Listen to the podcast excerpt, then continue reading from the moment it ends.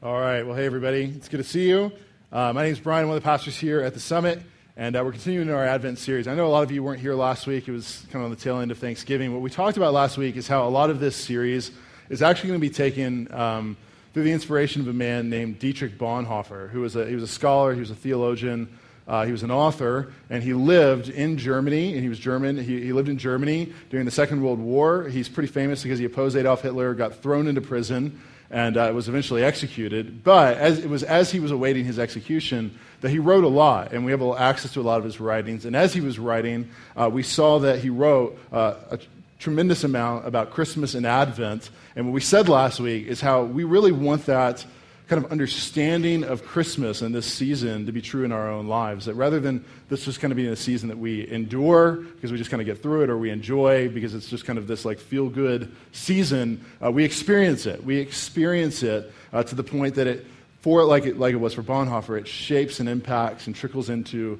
the most practical and important aspects and areas uh, of our lives. Now, as we continue to kind of look at themes that Bonhoeffer offers, the theme that we're going to be looking at tonight is one of mystery um, mystery. It's interesting for Bonhoeffer, uh, the, the great mystery of Advent, that God would become man, and we're going we're to talk a good bit about this tonight. Um, this great mystery, uh, as he was in prison, it, it, was a tremendous comfort for him in the midst of his crisis. You know, for, for most of us, mystery kind of freaks us out, but for Bonhoeffer, uh, the greatest mystery kind of in the entire universe was a tremendous comfort for him. In fact, we have access to the first letter, uh, the letter that he wrote as he was getting ready to spend his first Christmas uh, in prison. He actually wrote it to his parents. And here's what he said to them. He was trying to tell them, kind of like, it's going to be okay. He says, From the Christian point of view, spending Christmas in prison doesn't pose any special problem. Most likely, a more meaningful and authentic Christmas is celebrated here by many people than in places where only the name of the feast remains. God turns toward the very places from which humans tend to turn away. And here's what's really interesting. We're, going to talk about kind of like what does that even mean here in a second. But I think on the front end, what's tremendously fascinating to me is that for Bonhoeffer, mystery would be comforting rather than crisis inducing. Because for me at least, um, mystery is not a good thing in my life. If something is unknown in my life, particularly in an area of life that matters the most, it's probably for many of you as well. If you can think about an aspect of your life that's mysterious and you don't really know the outcome, um, you tend to uh, not be comforted. You tend to freak out, to lose sleep, to kind of think about the worst possible outcomes uh, that could possibly happen to you. I was even thinking about this for myself, like, like when there's mystery in communication, for example. Um, like I remember when Megan and I uh, first started dating, and this will show my age at some point, but the way we first started talking um, was actually through AOL's Instant Messenger. And, um, and Megan, like, it's just kind of her personality. Like, she's not super expressive in instant messenger or texting. Um, and so when she would say hey, she would say hey. It wasn't hey with an exclamation point. It wasn't hey with an exclamation point and a smiley face. It was just hey. And when it was bye, it wasn't bye, I can't wait to see you. It was just like bye. And um, I'll tell you, like, that was kind of mysterious for me because most of us, you know, are kind of so self conscious about that. We were very overtly expressive to let people know. But there was kind of mystery in the communication. And for me, like, every single time she said bye, I kind of thought to myself, you know what? Like, the next time we see each other, she's probably going to say, we need to talk. And uh, that's not going to be a good talk because she's going to say, this should probably come to an end because she just said bye and not bye with a winky face. Um, you know, in the same way, I feel like when there's something maybe even wrong with us and we don't really know what it is, um, that really freaks us out. That mystery really freaks us out. I was even thinking about, I remember um, one time um, I demanded that my mom, I think I was like 15 years old, I demanded that my mom took me to the emergency room because I was experiencing chest pains and I was sure that I was having a heart attack. Um, I was 15 years old. Like, I wasn't that stressed out. You know, I was like, okay. Um, but I demanded because I just kind of thought to myself, like, that's what I'm having. And she took me to the emergency room. Any of you who've taken kids to the emergency room know it is a tremendously expensive affair, so that's how much my, my parents love me. And um, I got there, and they said, You are having indigestion. And um, I came back home, and uh, I felt much better the next day. It wasn't a heart attack. Um, but I think if you can kind of think, think, I mean, even right now, about some aspect of your life where the, the outcome is uncertain or you're not exactly sure how things are going to go in that relationship or at work or whatever it is or with your finances, that mystery, the unknown for you, tends to not produce comfort but crisis, uh, more trouble sleeping at night. But it's interesting for Bonhoeffer, the greatest mystery of the universe, the, the great mystery of Advent, um, really provided for him a comfort in the moment of life that he needed the most, as he's in prison awaiting his execution. And for us, we want to kind of understand the, great mystery of the universe through that lens. We need that. And, and so that's what we're going to do tonight. We're going to kind of talk some about Bonhoeffer. We're going to look at the passage we just read, um, and we're going to try to figure out, like, why is this deep mystery such good news for our lives? Why should it provide the level of comfort that we see historically in the life of Bonhoeffer? Now, the, the way that we're going to do this is looking at this passage in Exodus 33 that we just studied. And um, and, and here's, here's kind of what we're going to look at. Um, let, me, let me set this up first. Is um, I, I was looking at this week, I don't know how I found this, but I found this like handout that elementary school teachers give their kids um, for like literature class, I guess, and it said that part of any mystery or part of any great mystery, there's kind of five key components. You have a setting and a plot and characters and stuff, but kind of the biggest part of any great mystery is actually a problem. It's a problem that has to be solved. And so before we just kind of jump into like the mysterious solution of Advent, we first have to identify like what is the problem that the mysterious solution of Advent is trying to solve. And so this passage really kind of gets at the heart of answering that question. Now, here, here's what's really interesting about this passage. It's happened. Um, it's the next book after the book that we looked at uh, last week. It's the book of Exodus. And uh, what's happened to this point is God's people have grown and multiplied to the point that they got enslaved. They became kind of such a threat that the Egyptian empire enslaved them. And uh, God comes and he does something known as the Exodus. He comes and he liberates them, he frees them. There's actually a movie coming out about this uh, next week. It'll probably be ridiculous. It stars the guy who played Batman, uh, so we know it'll be ridiculous. And uh, so it'll come out next week, and you can see what didn't happen. Um, and so, so God frees them. Uh, they go out into the wilderness, and God gives Moses something that you've probably all heard of called the Ten Commandments. Now, while uh, Moses goes up on the mountain and he's meeting with God and gets the Ten Commandments, the people who are at the bottom of the mountain, they get kind of restless, and uh, they throw the ultimate pagan party. Um, they kind of craft this golden calf. They start worshiping it as God. And Moses comes down the mountain and he sees the people dancing and singing in a circle uh, around this golden calf, which ultimately leads to, I think, maybe the funniest line in the entire Bible. When Moses asks his brother Aaron, like who was supposed to be supervising everybody, um, how did this happen? And here's how uh, Aaron responds. Uh, he responds with, um, where is it? Oh, here it is. Uh, he said, I said to them, uh, Let any of you who have gold take it off. So they gave it to me, and I threw it into the fire, and out came this calf. Because we all know how you just throw raw goods into a fire, and out pops sculptures. Um, so, yeah. Uh, anyways, Moses gets so mad that he actually chucks the Ten Commandments to the ground and shatters them. He had a bit of a temper. And um, what do we do when something gets shattered or broken? Like, what happens if you break your iPhone? You go get a new one. You replace it. So that's what Moses does. He's like, oh, he goes back up the mountain, goes back to God. Think, it's almost like he bought the insurance plan, and he goes and gets new Ten Commandments from God. And that kind of leads then to this conversation between God and Moses uh, that they are having right here that we just read. And it opens with what we said in verse 18 what we just looked at in verse 18. Moses makes this request of God. It's a really interesting request. He says, uh, Please show me your glory. Now, this is really fascinating because I think what we're getting a glimpse into is the difficulties that Moses is feeling as a leader. Anybody who's led anybody knows that it's tremendously hard, and you often think, well, I need different people to lead, um, and everything would be okay, or I need different circumstances, and everything would be okay. But it's interesting. For Moses, he's experienced the greatest trial in his leadership up to date, and he says, The greatest thing I need is to see God for who he really is.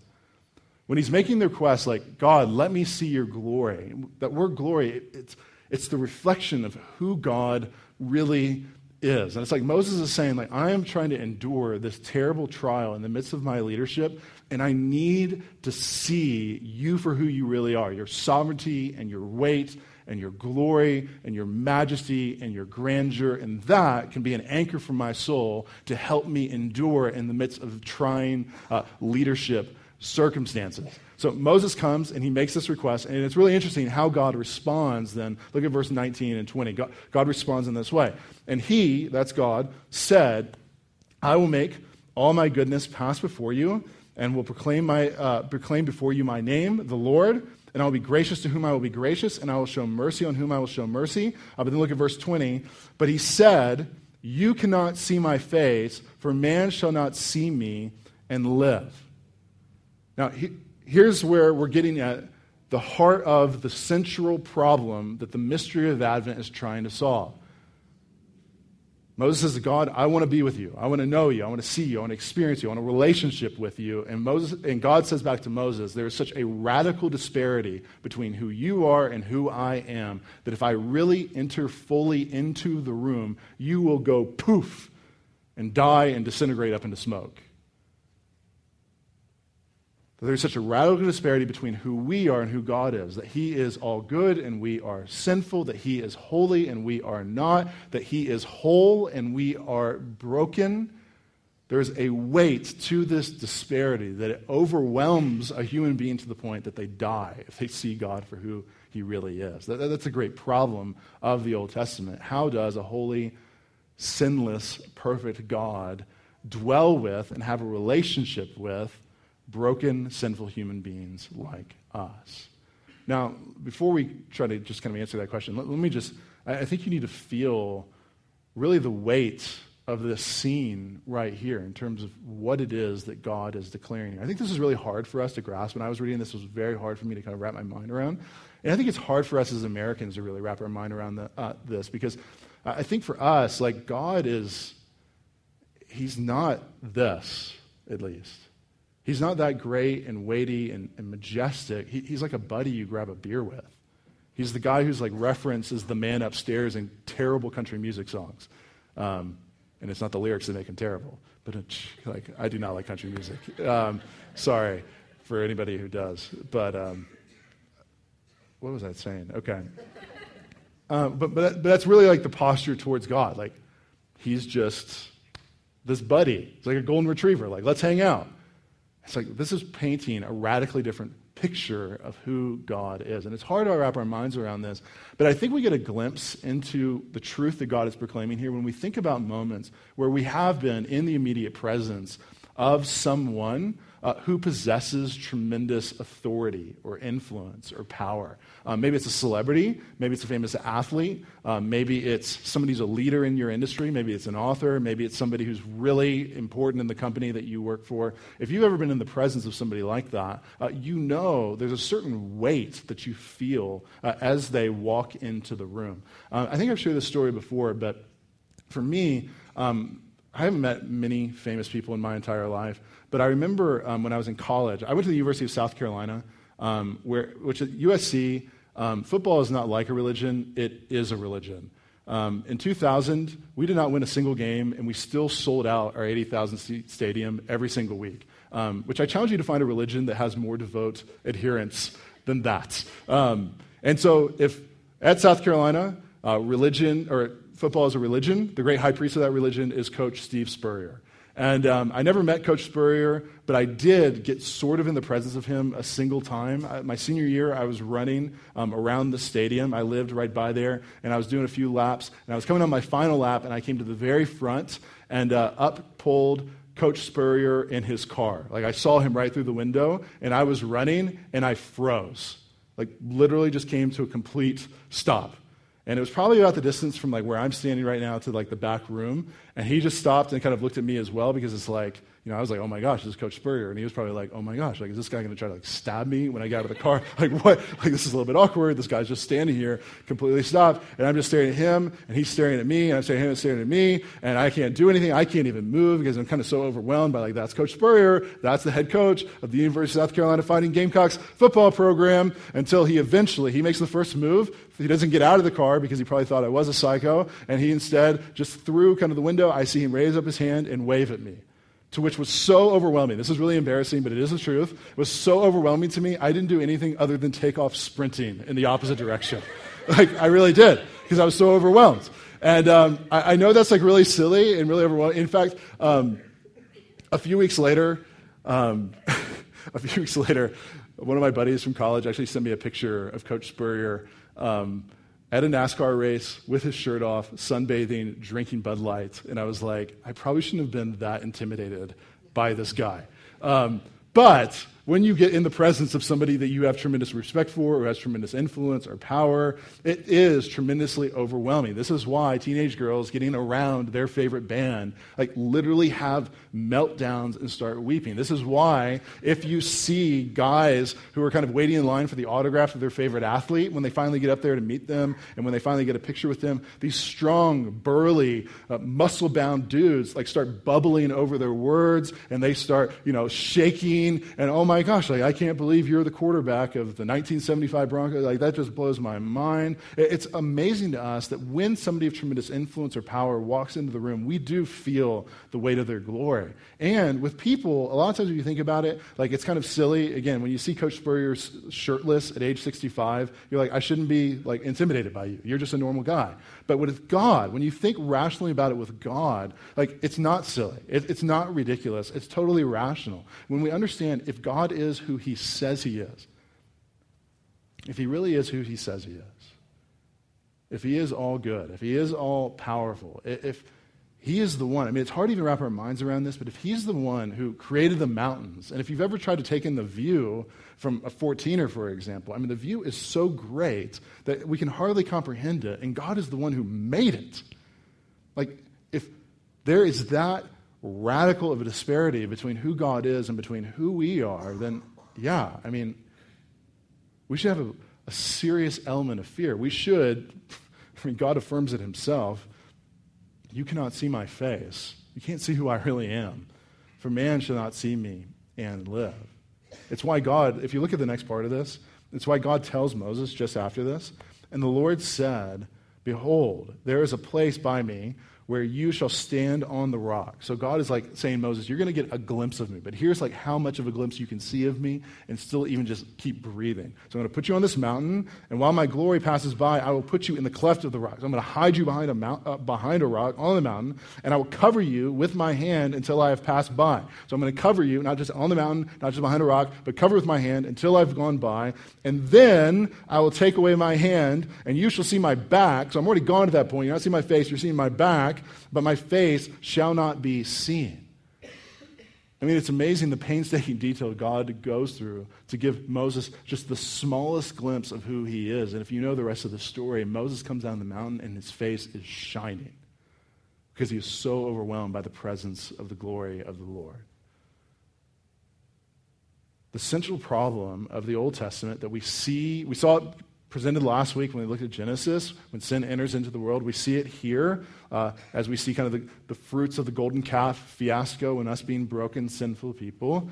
How does a holy God dwell with and have a relationship with a broken, sinful people who would be totally consumed in his presence? I just want to I just want to kind of camp out on this here for a second. Because again, I think especially for those of you who may be exploring Christianity or you're trying to rediscover Christianity or you're maybe trying to figure out what it is that you exactly believe. I think one of the most important starting points in understanding who God is is He is so much greater than us. I mean, this, this scene is just a small way to, to communicate this radical disparity that we're talking about. In fact, here, here's what here's, I, I, just feel like this is this important. Um, I want to draw something for you. Everybody just hold their laughter, okay? Um, okay.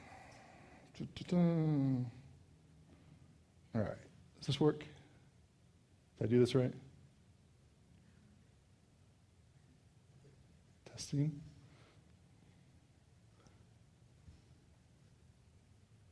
Ooh. Okay. We're good. Here's what we've learned over the last few weeks, okay? That there was God, that's a crown, be nice, and there was man. And God created us to exist in perfect, right relationship with Him. But what we saw last week is the first sin entered into the world, and that relationship was broken, leading to a tremendous divide between God and man. Probably the best way I can think about it is a gap between us. Here's a crown there. Now, I think that pretty much all people everywhere, if you have any belief in God, is it still working? Oh, good, it is. Um, if you have a belief in God, and I think the vast majority of people do, they at least believe that there's something greater than us out there. What's even acknowledge that there's something that has to be done in order to kind of like be good enough for God. Um, and I think the ultimate question is like, okay, so I think all of us at the starting point would say that there's a gap between who we are and who God is. The question is, like, what is the nature of that gap? And, and I think a lot of times when I, when I ask people or when, you know, you think about, um, like, I, I don't know, there's all sorts of ways to ask the question, like, when you die, would you go to heaven or hell? Most people would say, well, there's a hell because I don't think Hitler could be in heaven. Um, but if I'm going to go somewhere, I'm going to go to heaven. And the reason I would go to heaven is because I'm not perfect. I don't think I'm perfect. I get angry and I do bad things. But I'm better than most people. I do these certain things and I don't do these certain things. And that means kind of the, the gulf, the, the chasm can be bridged through me being a really good person. I, I think a lot of us, um, I, I, I, grew up thinking this way uh, very heavily.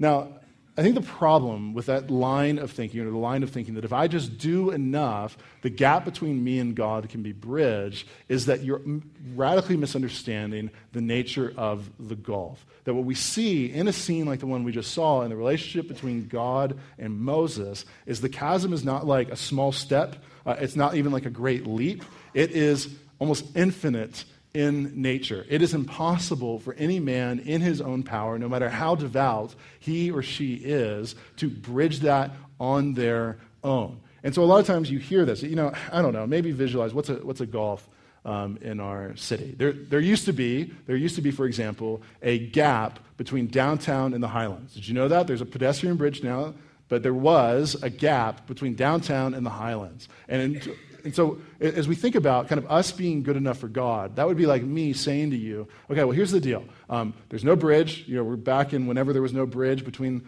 downtown and the Highlands, and we're on the downtown side of Denver. And I say to you, here's the deal. You need to get to the other side. You need to get on the other side uh, where I 25 is running all the, you know, 15 lanes of traffic or whatever it is, and you need to jump.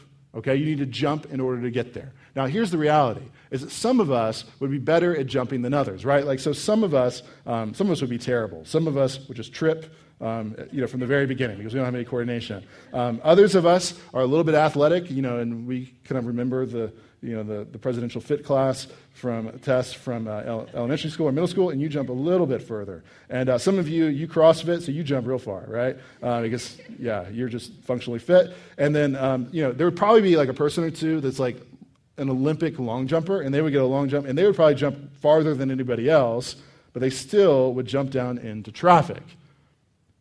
That's kind of the way that us thinking that we can be good enough for God works. I mean, some of us, we trip, right? Like, there's certain people like, I don't even believe in God. It doesn't matter what type of person I am. And man, like, you don't even get a running start. You just stumble right over the edge, right into traffic.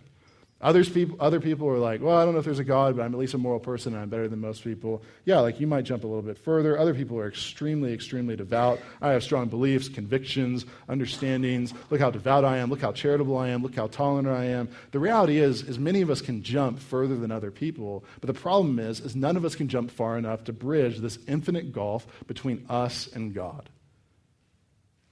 That's what we're seeing in this scene that there's such a radical disparity between who we are and between who God is that he enters into the room for a relationship. He enters in the room to bless us. He enters into the room and we go poof and are overwhelmed in the midst of his presence.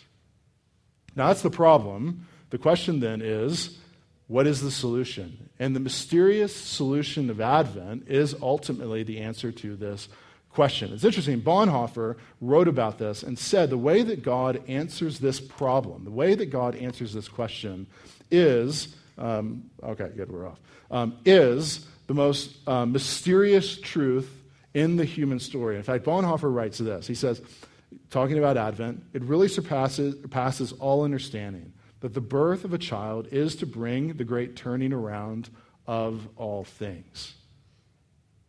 He elsewhere he elaborates on this. Bonhoeffer writes, "That is the unrecognized mystery of this world, that Jesus Christ, that this Jesus of Nazareth, the carpenter, was himself the Lord of glory, that was the mystery of God. It was a mystery because God became poor, low, lowly, and weak out of love for humankind." because God became a human being like us so that we could become divine, and because he came to us so that we would come to him. That is the depth of the deity, whom we worship as mystery and comprehend as mystery. What Bonhoeffer is saying is we've identified the central problem of the human story and that God's solution is deeply mysterious. How is God and man ultimately united back to one another through the God man, through the incarnation that we celebrated Advent in the person and work of Jesus Christ? Now, here's how I want to that's a lot of quotes, right? That's, that's a lot of, so how do we kind of like wrap our minds around like, why is this significant? What exactly does this mean? Um, well, I think that in order for us to kind of tackle this, here, here's what I want to do. I want to talk to you kind of very theologically about this, and then talk to you very practically in terms of like, what does this mean for our lives? So, very theologically, and then very practically. Now, from the theological standpoint, and here's the deal the, the goal in this is not for us to kind of be able to flex our intellectual muscles. The goal is for us is to be able to understand the depth of the mystery that we're trying to wrap our minds around. Is that it is a deeply mysterious truth that God becomes man. Theologians have historically called this the hypostatic union. Uh, the hypostatic union is, you know, define that, it's the union of Christ's human and divine natures in one person. And it's interesting. I'm, I'm going to read for you a very long kind of quote um, from, from 451 AD, uh, where kind of the most brilliant minds in the world at that time got together to try to wrap their minds around, like, how does God and man exist coexist in the person of Jesus Christ. And it's interesting. It's like it's almost like they can't even find the words to really explain it. They're like, it's like this, and they keep saying the same thing over and over again. They can't simplify it. They can't be like, well, you know, it's like shampoo and conditioner in one thing, and uh, God and man in one person. Like that's the way it is. Simple as that. No, like not that simple. It's far, far more complex. In fact, look at look at what they write. They say, "We then, following the, the Holy Fathers, all with one consent, teach men to confess one and the same Son, our Lord Jesus Christ, the same perfect in Godhead, so fully God, and also perfect in manhood, fully man, truly God and truly man, of a reasonable, rational soul and body, consubstantial or coessential with the Father, according to the Godhead, and consubstantial with us, according to the manhood. You see how they're saying the same thing over and over? Fully God, fully man, fully God, fully man, fully God, fully man. And all things like unto us without sin, begotten before all ages of the Father, according to the Godhead, and in these latter days for us and for our salvation, born of the Virgin Mary, the Mother of God, according to the manhood, one in the same Christ, Son, Lord, only begotten, to be acknowledged in two natures, inconfusedly, unchangeably, indivisibly, inseparably I wanted to say with liberty and justice for all, but that's not in there. That's a different document. The distinction of natures being by no means taken away by the union, but rather of the property of each nature being preserved and concurring in one person and one subsistence, not parted or divided into two persons, but one and the same Son and only begotten God, the Word, the Lord Jesus Christ, as the prophets from the beginning have declared concerning him, and the Lord Jesus Christ himself has taught us, and the creed of the Holy Fathers is handed down to us. Amen. Yeah, woo. it's just, I think your brain is supposed to hurt when you read that.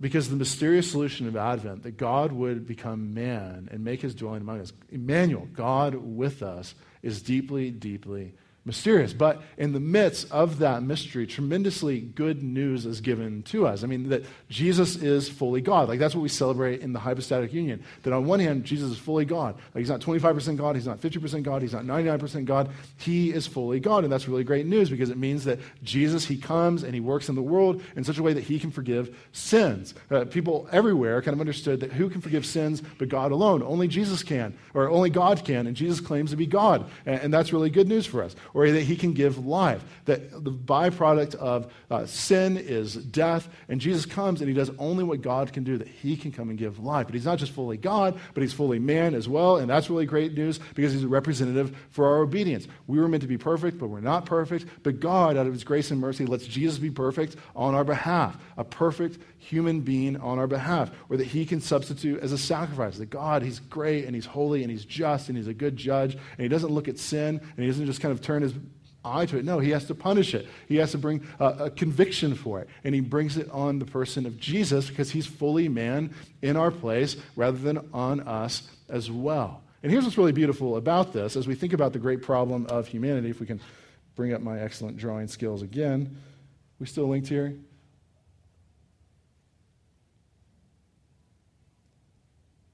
There we go.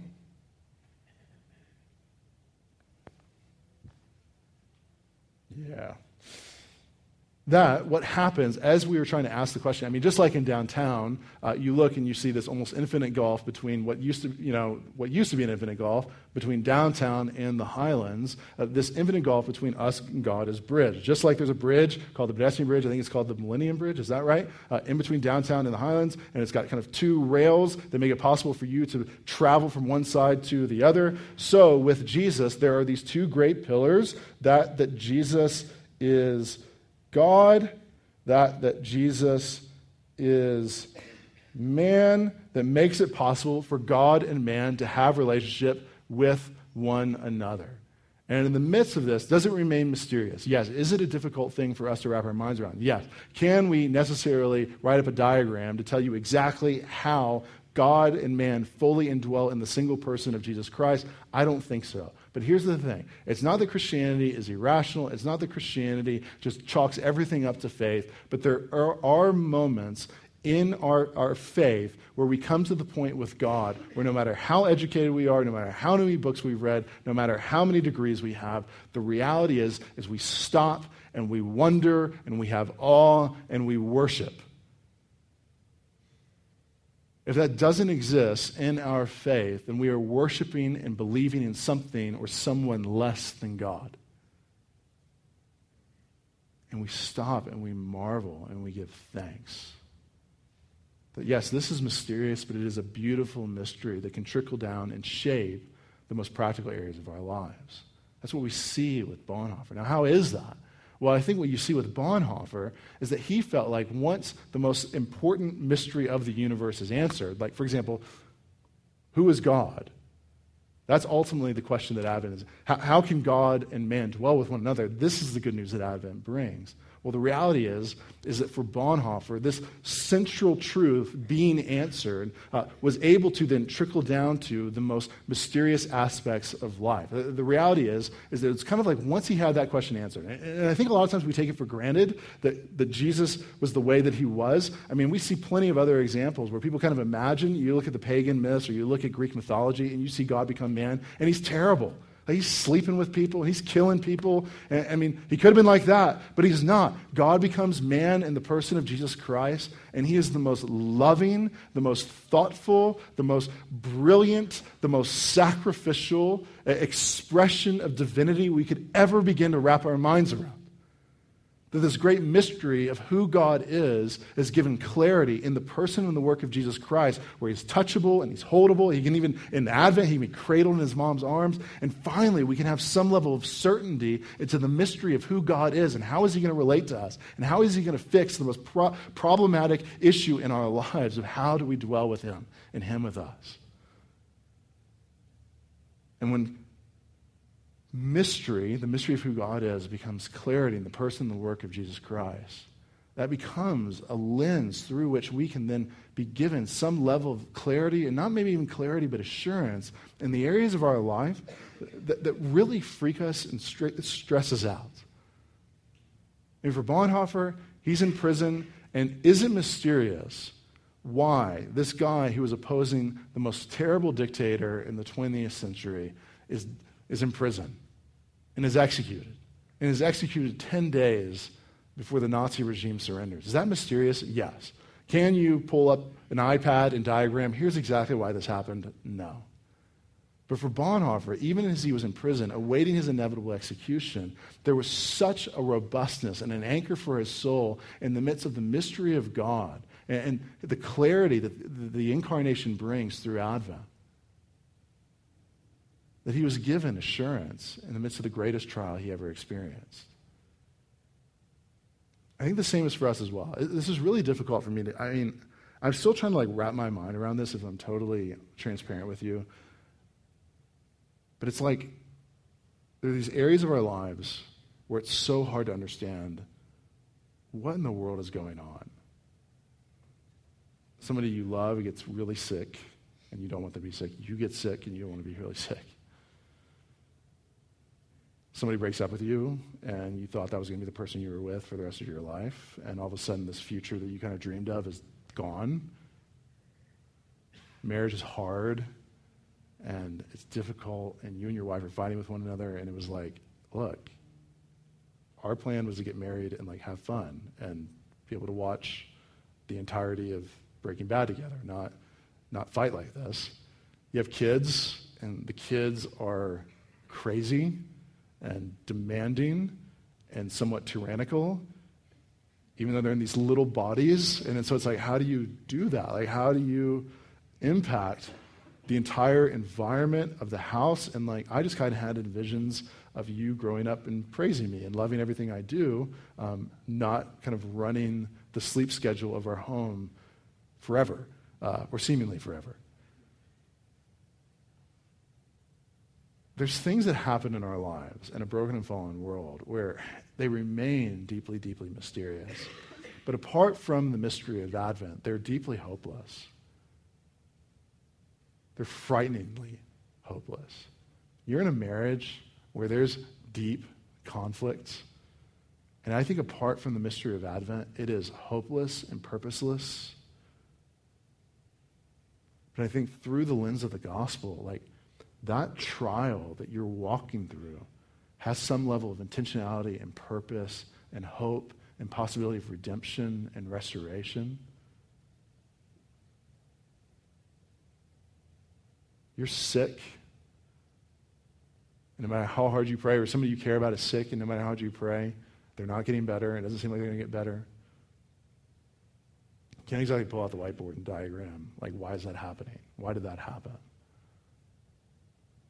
And I think apart from the mystery and the clarity of Advent, I mean, it's, it's hopeless. Like, if all we have is this life, like we eat, drink, and be merry, and then tomorrow we die, and you get dealt a bad hand, somebody you love gets dealt a bad hand, and they're going to die quicker they're going to have a hard life because they have special needs. It's hopeless, it's purposeless. But you look at the mystery and the clarity of Advent that God is willing to become man. He doesn't just give us a bunch of rules to try to improve us morally, but he enters fully into the full experience of the brokenness of human life.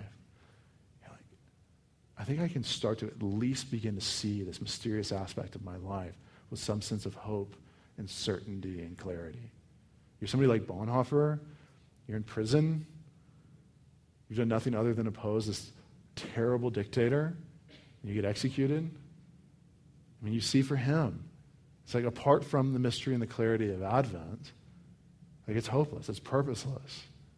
He's had a, a life that has ended far too quickly.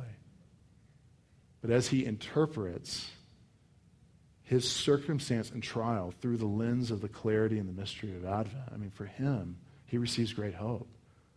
To say, I have a deeper appreciation of what that first Christmas must have been like when the Son of God was born in a manger.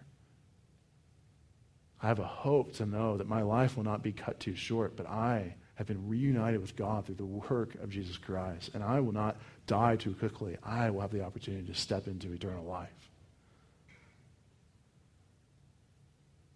I think that's where this mystery really does begin to shape and influence the most practical areas of our lives. I feel like it's a really hard thing to articulate. I'm just being transparent. I feel like I should end right now, but I want to tell you what I'm feeling because I try to feel my feelings. Um, it's a really hard thing to articulate. I don't know if I've done a good job of articulating it. But here's what I want to do. Um, I'm not saying that so you come and tell me afterwards you did a good job, okay? I promise what, what I would love to do is I feel like there are parts, there's, there's things we can explain really well, and there's things that are deeply mysterious, like we've seen tonight. And I think what we want to do is we want to pray, and we want to sing, and we want to take communion, and we want to ask God to help give clarity in the midst of this mystery of Advent, and let that be a filter through which we can interpret and understand the most mysterious areas of our lives. So that's what I want to ask us to do. Um, I'm going to pray, and then I'll explain communion, and then uh, we'll respond in worship. God, we thank you for the grandeur of who you are. We thank you for stories like this, where you are more than a buddy that we hang out with or grab a beer with, but you are so great and so majestic and so powerful that men, even a great man like Moses, who is far more devout and dedicated than any of, this, any of us in this room, quake in your presence. And I pray that we would have an awareness of the greatness of who you are in the same way. That we would not see the opportunity for a relationship with you, we would not see your blessing in our lives as something we're deeply entitled to. That's something that we uh, earn through a little self help and moral effort, but instead something we do not deserve. But God, in your grace and your mercy, even though the gulf is infinite in nature, and even though we are undeserving of your favor and your love, you have stepped out of history, or out of heaven into history, to be with us. You've become a man, fully God and fully man, so that God and man can be reunited back to one another. It is mysterious. It is hard for us to wrap our minds around this. It is hard to understand how this is true, but it is. And it's not just true, and it's not just something we should know, but it's something we should feel and experience and let shape the most tragic areas of life. Give us hope where it seems like it's hopeless through the beauty of the incarnation and who you are and what you've done. And we ask these things in the powerful name of Jesus. Amen.